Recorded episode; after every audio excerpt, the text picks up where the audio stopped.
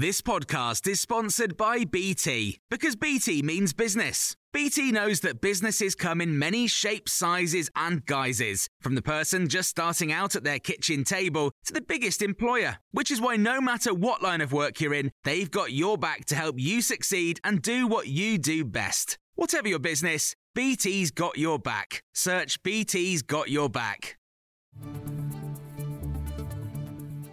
This is the Times Daily Briefing for Friday the 3rd of February. The Prime Minister has said that he would like to give nurses a massive pay rise, but warned that the NHS cannot afford it. Nurses will go on strike again on Monday and Tuesday after ministers and the Royal College of Nursing failed to reach a compromise on pay.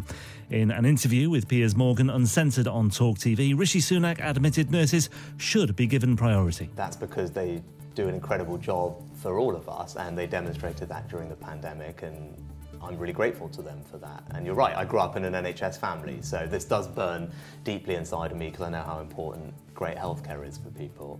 In a wide-ranging interview, the Prime Minister also insisted he can get the economy growing again this year, as he urged people to have hope that things will get better.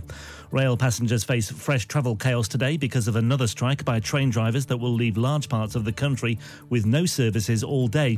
Members of ASLEF and the RMC will walk out in a long-running dispute over pay and conditions. Rail operators warned of severe disruption, with trains that do run scheduled to start later and finish earlier. Lancashire police have traced a potential witness as they continue to investigate the disappearance of a mother of two. Nicola Bulley, a 45-year-old mortgage advisor, hasn't been seen since last Friday, having vanished while walking her dog after she'd taken her daughters to school. Nicola's mobile phone and the dog's lead and harness were found on a bench close to a river. The Times Northern correspondent Tom Ball is following the story in the village of St Michael's-on-Wyre, where many of the locals have come together to join the search. Each day, neighbours, friends, as well as people who had never met her but wanted to help, have been banding together, going up and down the river as far up as the estuary at Fleetwoods, which is about 12 miles away. So, people are really concerned and just want to find her, really. The Deputy Prime Minister, Dominic Raab, is facing a fresh claim of bullying after the anti-Brexit campaigner Gina Miller alleged he launched an abusive attack on her. She's accused Mr Raab of being aggressive and intimidating during an encounter in a BBC studio in 2016. The former Culture Secretary, Nadine Dorris, said that if she were Dominic Raab, she would stand down. If I were Dominic Raab and I was under this avalanche of accusations being made against me, I think I'd want to stand down. I'd want to dedicate my time to clearing my name and refuting those allegations. And I think Dominic's probably going to get to that position pretty soon.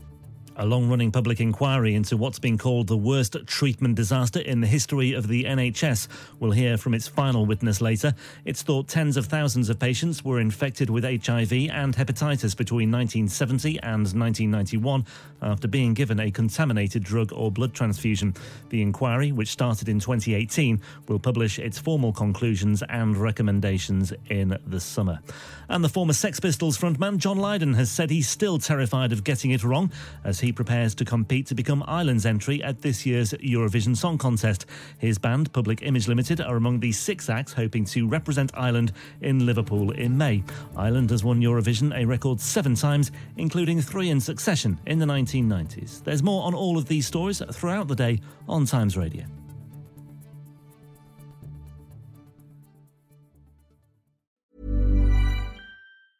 Small details are big surfaces. Tight corners or odd shapes, flat, rounded, textured, or tall.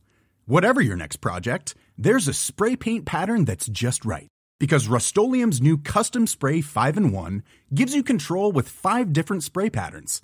So you can tackle nooks, crannies, edges, and curves without worrying about drips, runs, uneven coverage, or anything else. Custom Spray 5-in-1. Only from Rust-Oleum.